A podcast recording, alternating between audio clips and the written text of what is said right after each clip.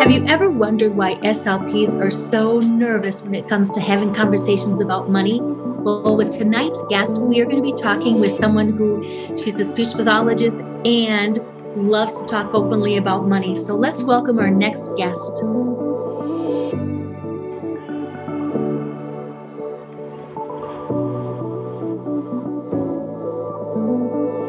Welcome to the Missing Link for SLPs podcast. Have you ever wished you could go back and tell your younger self a way to do something better or something that you've learned or gosh just those words of wisdom that you would have loved to have known when you first started. That's what this series is all about. I am interviewing guests and we reflect back on their words of wisdom and what they didn't learn in grad school. I think you'll be surprised by each one of these episodes. So sit back listen and enjoy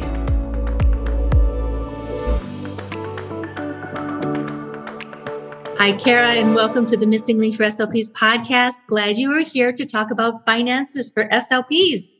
Thank you. I am so excited. So, I noticed right away you had an accent. Tell us where you are from and why you're an SLP. I am from a small town in Arkansas, and I first wanted to be an SLP when I was in ninth grade. We had a journal in my English class that we had to write down. And I remember writing down that I wanted to be a speech language pathologist. And well, I originally wanted to be a kindergarten teacher, but I decided that that was too many kids for me to handle. And so I liked these smaller number of kids. I felt, felt like I could deal with that better. So ninth grade, wow, that's that's early on. Excellent. Did you know any SLPs? Not really. How'd you learn about being an SLP? I honestly don't remember. I well, I take that back. I think my mom suggested it. I told cool. her, you know, I want to work with kids, and she said, "What about speech pathology?" And I said, "Okay," and that was kind of it. Cool. Where'd you go to grad school? I went to grad school at the University of Arkansas for Medical Sciences in Little Rock. All right. And have you always practiced in Arkansas? Yes, ma'am. There's I love the cultural differences, just the, the area, different areas of the country. And you've worked with kids. Yes. Uh, for the first seven years of my working career, I was in a private, it was kind of birth to five years, but it was kind of six months was the youngest we got. And then for the past almost five years, I have been working with it's an educational cooperative. I don't know mm-hmm. if they mm-hmm. have those everywhere, but in Arkansas they do. And so I travel between different preschools around my area. We have them up in Minnesota too. Okay. So they're they're a great thing. So you're on the podcast What I Didn't Learn in Grad School. And we met through Instagram and you're like, I can talk about finances because there's so many things that you know, I went through grad school and I love to talk things finances. So tell us a little bit about how you got into the financial aspect or the, just the financial realm and why that piqued your interest. Well, coming out of grad school, I felt like I made, you know, a fair amount of money, I guess, compared to not having a job at all. Mm-hmm. So I pretty much bought whatever I wanted. I, I wasn't extravagant by any means, but I traveled. I ate out all the time. Uh, I did save, but I pretty much did whatever I wanted. And then once I met my husband and we got married, he had a truck note and student loans. Mm-hmm. And I did not like owing money to anybody else. So we quickly paid those off. And from then on, I just had this mentality that I would rather save for something that I can do in the future than be making a payment on something I bought in the past. That's a good, healthy mindset with money, with making money work for you. We know as SLPs, we don't always, we're definitely not at the top of the pay scale. How how did you shift from eating out and traveling and things like that to then realizing you needed to save more to pay things off? Well, I mean, to be fair, we still travel a little bit and we still eat out a fair amount. But that that I choose to spend money on. Um, I don't care about a fancy car. I guess we we decide what we want to spend money on, and for me, those were at the top of my list. So we still do that, but I was just kind of able to calm down my spending and my husband's spending and focus on saving towards retirement and future vehicles and a house and all those big money purchases. How did you learn about budgeting? And do you use any budget apps? I have a Mint. It's M I N T. Oh, Mint. Got it. I, yeah, felt like my accent might be difficult. And that kind of just puts all of my financial accounts in one spot. For budgeting, I am not as nitpicky as I probably should be, but we pretty much say our credit card should not be above this and have, you know, our other expenses lined out. And so I try not to go above those marks, but I have certain debits from my banking account for our savings. So everything is automated, which makes it so much easier for me. And that makes me save and invest automatically. So, what I hear you saying is that you're on top of your finances. Yes. So you have you have ways, whether it's through an app or something, that you keep track of what goes in, what goes out. How often do you pay attention to that? Is it a daily or a weekly, monthly? Uh, I do daily, and I think that's probably overkill for most people. But I update. I also have a sheet of paper that lists all of uh, our bank accounts, our investments, different things, so that if something happens to me or my husband, that somebody will know what all accounts we have. And so I update that kind of yearly.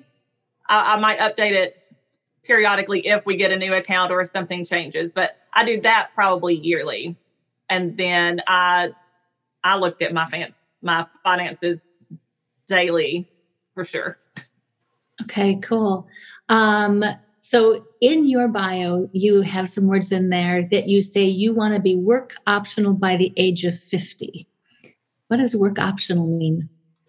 That means that I can work if I want to, and I'm not dependent on that paycheck. So ultimately, by becoming work optional, I will have other avenues of earning money that exceed what I would earn in a quote nine to five position. So I can still be an SLP, but maybe I could go down to part time or do pro bono work or you know something where I'm not so set on having a paycheck that I could be more flexible with what I do. So a lot of SLPs rolling into the field now are a little disheartened by the pay. Do you I mean you seem to be very successful with your pay and taking care of the bills that you need to, still traveling, still eating out. You've got three little ones at home. You you do all right. I do and we do. I feel like my pay as an SLP is pretty good. But good. I am kind of contract. I have a definite job, and so I'm not trying to go out and get my own clients or anything like that. But I don't have any benefits. And that was mm-hmm. something that I was okay. I was I was willing to take more money to offset not having benefits. And that was something that I looked at whenever I first was offered this job. She told me what my hourly rate would be. And I said, okay, but what would it be if I was salary? And she said, oh, most people don't ask me that. They just go for the contract pay. And so I compared what I would get paid per hour versus what I would get paid salary and what benefits might come with that and what that would equate. And for me, it was more beneficial for me to be the contract pay because I'm on top of my finances and I will invest on my own. For people who might need a pension, then that's that might work for them. But for me, I, I opted to go with the contract pay. How did you learn about the different options for contract pay versus some of the things that you're talking about? Not not everybody, especially fresh or and new SLPs, know about these options. Where'd you learn? Uh, well, I guess the, my boss is the one who told me about it. Uh, those were really my only options for getting paid: either do the contract or do the hourly. So I didn't really have to research it. I was hourly at my previous job, although I did have benefits. Uh, I think it kind of varies from job position to job position. So, so learning and asking. Yes. So my husband is uh, he's retired now, but he was in the business field, and I was kind of in the same situation where you were. I'm like I had a contract, and I was switching over to salary, the contract position had no benefits or anything else like that. So it was significantly higher, right? So when I was switching over to salaried, I'm like, well, I'm just, I'm not sure what ballpark I need to be in. And he said, if you take, now this is Minnesota, if you take your contract position, take away approximately 25 to 30% of that, and that puts you around your hourly wage with benefits. So that can be a, a benchmark for people, but really asking and learning and in understanding you have options. And it would be great for people to talk to other speech pathologists in mm-hmm. that area. I think we have a stigma of not being willing to talk about what we make or what we're spending right. money on. And I don't know if that's because people are embarrassed or because they just don't really care. But I've seen people can negotiate their salary or their wage. And how are they going to know what to negotiate if somebody doesn't say, well, hey, I'm making this much or something? So I really wish people, speech pathologists in general, would talk about, you know, what they're doing in the finance world so that we can all help each other. Mm-hmm. I know ASHA puts out salary ranges and, and income information, but they're, they're ranges and they're not always specific how would you open up some of those conversations about uh, those initial conversations? Well, it seems like every time I talk about retirement with my coworkers, they tend to roll their eyes. And so I kind of know who is willing to talk about it versus who is mm-hmm. not. And I have a friend who is not a speech pathologist, but she was talking uh, to me and we talk about finances. And I asked what her savings rate was, meaning mm-hmm. um, out of what their gross income is, how much does she and her husband save? And she told me, and it kind of lit a fire under me because I was thinking, well, if they can save that much, then maybe I can save that much. So it's it's meant to be an encouragement, not um, a I'm better than you or I make more than you, but I, I feel like we should be able to work together and help each other do the best that they can financially. I like that. I like that. Maybe I and I've heard. Um, gosh, I lived in a town before where there were, um, and I go to one now, a women's business club, and there's a side shoot off of it where there's a women's finance club, and their primary thing is empowering women in the financial world to make decisions, which is really important. Um, I find your story interesting about you keeping track of all your investments in case something happens to you. And something did happen to me when my, my first husband died. And I was so uh, that that here's everything was so important at a time when I couldn't think clearly. So excellent, excellent suggestion on organizing your finances, being on top of your finances, having those honest, transparent conversations with those who are willing to have those conversations, taking the ball or taking the lead and educating yourself. Good suggestions. Uh, my husband is not good at finances, and he knows that. He, he will be the first to tell you. And so I also have, I call it an idiot proof list of also our passwords and pretty much everything he would need to know. Again, specifically if something happens to me, because you're right. I mean, if your head isn't mm-hmm. thinking clearly, you might not know everything that's out there. And mm-hmm. I would mm-hmm. for one account or multiple accounts to be lost and him not be able mm-hmm. to cash those out when it would benefit him. And usually, once the money's gone, the money's gone. To make more money, you have to give of your time, your talent, or money to make more money. So be wise. I think um, uh, Benjamin Franklin once said, "A fool and his money are soon parted." Good quote. Good quote. What was the biggest financial shock to you post grad school?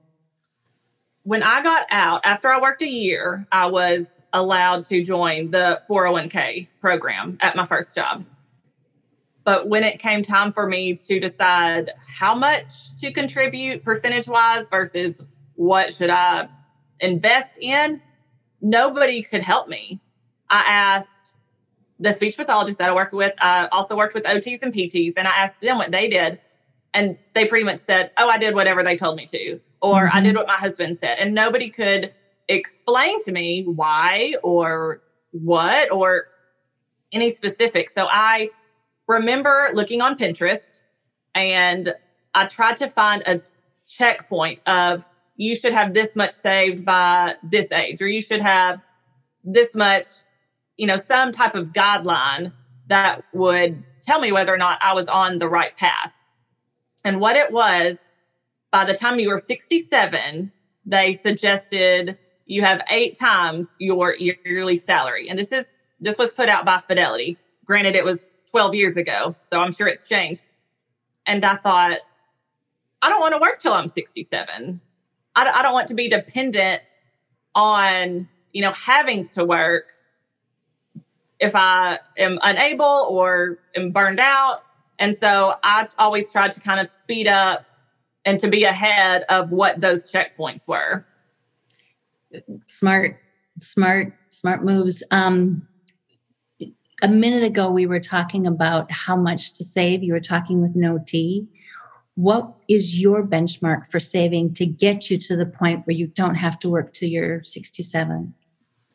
Right now, for this year, my goal is 35% savings. And when I say savings, I mean investing mm-hmm. towards um, our retirement accounts, other accounts, but all of that is in the stock market. And that is what I feel comfortable doing. I'm I know enough about the stock market, I believe, and I feel comfortable in that. Last year I think I did 30%, but I'm again each time each year I'm thinking, "Hey, maybe I can up it a little bit, you know, just little by little so that I'm not making a huge jump so that maybe it is not as noticeable on the day to day. I like the proactive approach you take. You're very forward thinking. This year I'm going to do this, and maybe next year I can tweak it here, tweak it there, but you're really on top of things. Well, thank you. And it's odd as somebody who first comes out of grad school for them to even have the mindset of, hey, right. I just graduated, but let's think about your retirement. It's kind of messed up in a way because you want for them to enjoy their career, but those those beginning years are critical to building wealth. And the longer you have your money invested, the more money you'll have because it has longer more years and compound interest will acquire. And if you look at a compound interest chart i mean it's amazing to see what your money could be versus what it is over a 30 year time span based on what you put in versus what it grows. Because then, like you said, your money is making its own money essentially. Right. So, explain to those who don't know what a compound interest chart is. Well, you can Google compound interest chart and type in if I put in $500 each month, and I think my interest rate will be, say, 7%, you can see how it will grow. And I think it will also show you what amount is what you have put in. So let's say you do that. I don't have the numbers in front of me and I don't want to lie to you, but essentially you could put in $30,000 over a time span and then it would make its own $30,000 in about 10 years at 7%. Right. I think right. that is right. Right. So many of the listeners in this podcast are in graduate school or they're just transitioning out and they've not had this is their first professional job. So you know, I kind of smiled at the beginning. You're like, yeah, I had this job and I had this money and we did this. And you get this bit of this head rush, I think, when you get this job with this money because you're not in grad school and you're just like, you know, you're not living on ramen and things like that. Um, and how wise it is to say, yes, I have this money and here's what I'm going to do for my future because I'm now adulting and this is just a really wise financial choice. Right. So start from the beginning, know your compound interest charts, budget when you, well, I think. I think we all need to. Everybody I know budgets. Well, not everybody, but yeah, but in budget, you know, and just be smart with where your money's going. So we mentioned before about a stigma regarding talking about finances, and you're like, I don't know, it's because people don't care, or or you know, tell us a little bit more what your thoughts about the stigma. In, I, um, I mentioned that I talk to people about finances, and these are my friends, you know, my speech pathology friends that I talk to about mm-hmm. other things. And one time I mentioned retiring in regards to I hope I retire by this age and somebody said, Oh, I don't think I'll ever retire because they can't. And that mm-hmm. just made me so sad because I think you can. Mm-hmm. Not everybody is dealt the same cards. Some people come out with a whole lot of student loans, some people come out with no student loans. And that may slow them down, but I still think that everybody can invest if they work hard and teach themselves what is important about investing. You spend 40 plus hours a week, most people, with a full time job earning your money. But then how much time do you spend figuring out or knowing where your money goes or is going? I don't know that there's a set number of hours, but I do think that you should spend a fair amount of time researching and reading and trying to figure out what is the best avenue for you to invest your money for your future. How did you develop the discipline to save and be on top of your finances? I think ultimately I learned it from my mom. She, I would see her on a Sunday night doing her budget and trying to figure out her finances. I remember she paid off her house and my dad too, but I, my mom's the main one who does finances. I think that's where I get it from. They paid off their house in seven years so that they could cash flow my sister's college and my college. And my mom told me that she would pay for five years of my college. Well, mm-hmm. you know that undergrad is typically four years, with grad school being two years. And I knew I wanted to be a speech pathologist. And so I, I sat down and I said, how am I going to make this in five years? And so I was able to graduate from my undergrad in three years. I took summer classes, I had some hours coming in. I was very goal oriented. And I think part of that is my personality, but I didn't want to have to pay for school if I didn't have to. So I tried to set myself up for success in that regard. I love being able to have these open, honest conversations about something that you know some people do consider taboo and i agree that we should have more of these conversations and help one another out learn from one another and draw inspiration from one another like what you just said i was smart with my money i had my my roadmap planned out from undergrad all the way through grad school and and really planning those things out just like in therapy if i find a technique that works or a great resource that my kids love, I'm going to share it. Mm-hmm. You know, I would want for people to have the same experience. Uh, it's not a competition. And mm-hmm. just because I have money doesn't mean that you can't have money and vice versa. I mean, I can cheer you on because how much you make does not affect me. And I wish we could cheer each other for financial monuments, just like we do for products or therapy ideas or something because on Instagram, oh, I love again, that. I work with preschool, so young kids. If there's an idea on Instagram and somebody shares it, it goes like wildfire. You know, mm-hmm. everybody has, says, "Oh, that's a great idea. Let me try it." And I know it's not all the same with finances because not everything is going to work for everybody, but just if I, I wish people would be aware of where their money is going and what they can do with their money because time that you spend in the stock market, you need that time. And the longer time you wait on the sidelines, I mean, you're missing out on the compound interest, like what I talked about earlier.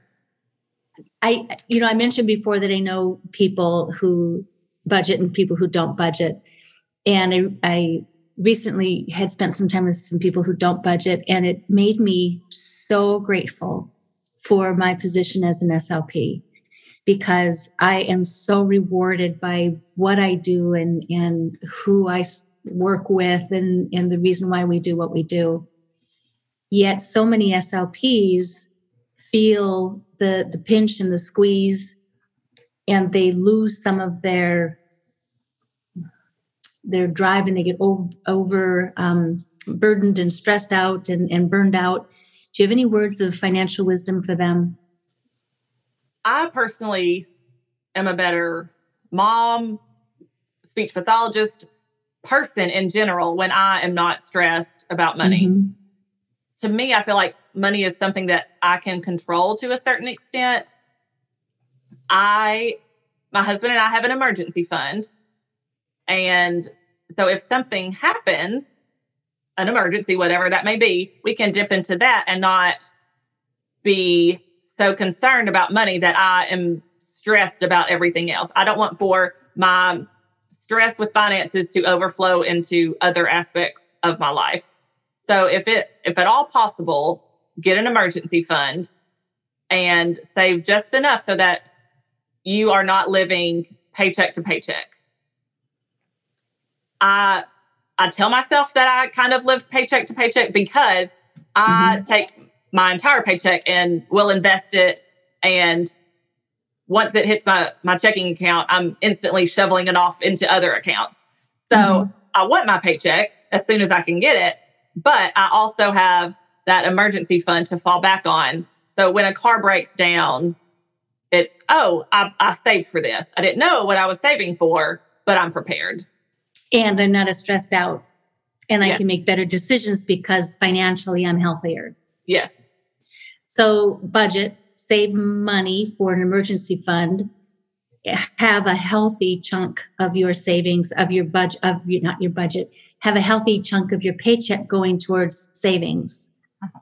and learn and educate where and how to invest in that savings, taking into the account the compound um, interest chart. Yes. And I was not taught specifically finances and investing. A lot of what I have learned, I've learned from books, mm-hmm. I've learned from Instagram, actually. I'm essentially self taught, but it interests me. And there are so many resources on Instagram, in books, because of the internet. I mean, there's so many people out there who have an opinion, who will share their opinion. And you might go through somebody and not agree with what they say or think, oh, that's not right for me. But there are free resources out there. So just because you have not been taught, it's not an excuse as to why you can't make good choices in the future. I totally agree. Go teach yourself, go learn. Yes. So you have an Instagram page geared towards SLPs and finance. Can you tell us about that? Well, it it hasn't been going for too long. Uh, I kind of just got to the point where people would roll their eyes when I tried to talk about finances. So I thought, well, maybe somebody out there cares about finances to follow a page of mine. And so I started it and essentially I I track my monthly expenses and say what I'm investing in. Well, what categories I'm investing in. I don't share my specific investments, but I go through and each month I say, uh, my husband and I save for our retirement accounts. We save in or invest in 529s for my kids' mm-hmm. college. We also have what I call a gap fund. Some people call it an FU fund, mm-hmm. but that is for if I want to retire prior to 59 and a half when I can pull out my IRA money. That will kind of bridge the gap there. And then I have a house and a car investment account. So very clear in where your money's going. Yes. Very on top of things. All right. So last question. Since this is the what I didn't learn in graduate school series, what is one thing that you did not learn in graduate school that you want our listeners to know? To start early. The earlier you can start, the better you'll be. If you're not used to making, or if you set aside $500 a month, if you can do that when you start out, you'll never miss it. Mm-hmm. If you, you know, from your first paycheck, if you say, this is what I'm going to save or invest, and that money could be even more money to pay off student loans. Whatever you decide to do, just pick a number and then slowly try to increase it, you know, little by little. And once you see your money start to grow, it's addicting. I, I get so excited if I get Christmas money, I buy investments. If I get birthday money, I buy investments. I mean, that is what brings me joy because I feel like I am investing in my future. Like future Kara will be very appreciative of past Kara who put her money in this. And so I think you'll be impressed at what your money does on its own if you talk or if you learn about compound interest and index funds. I think those two things will be very beneficial for you to research. There you go. Financial advice from a real practicing SLP. Thank you so much, Kara, for your time. Thank you, Maddie.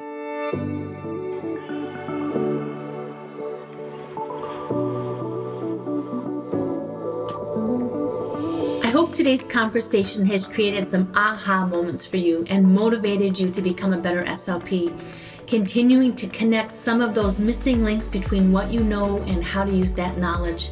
Thank you for downloading the missing link for SLP's podcast. And if you enjoyed the show, I'd love you to subscribe, rate it, and leave a short review. Also, please share an episode with a friend. Together, we can raise awareness and help more SLPs find and connect those missing links and get the information needed to help them feel confident in their patient care every step of the way. Follow me on Instagram and join the Fresh SLP community on Facebook. Show notes are always available, so come learn more at freshslp.com. Let's make those connections. You got this.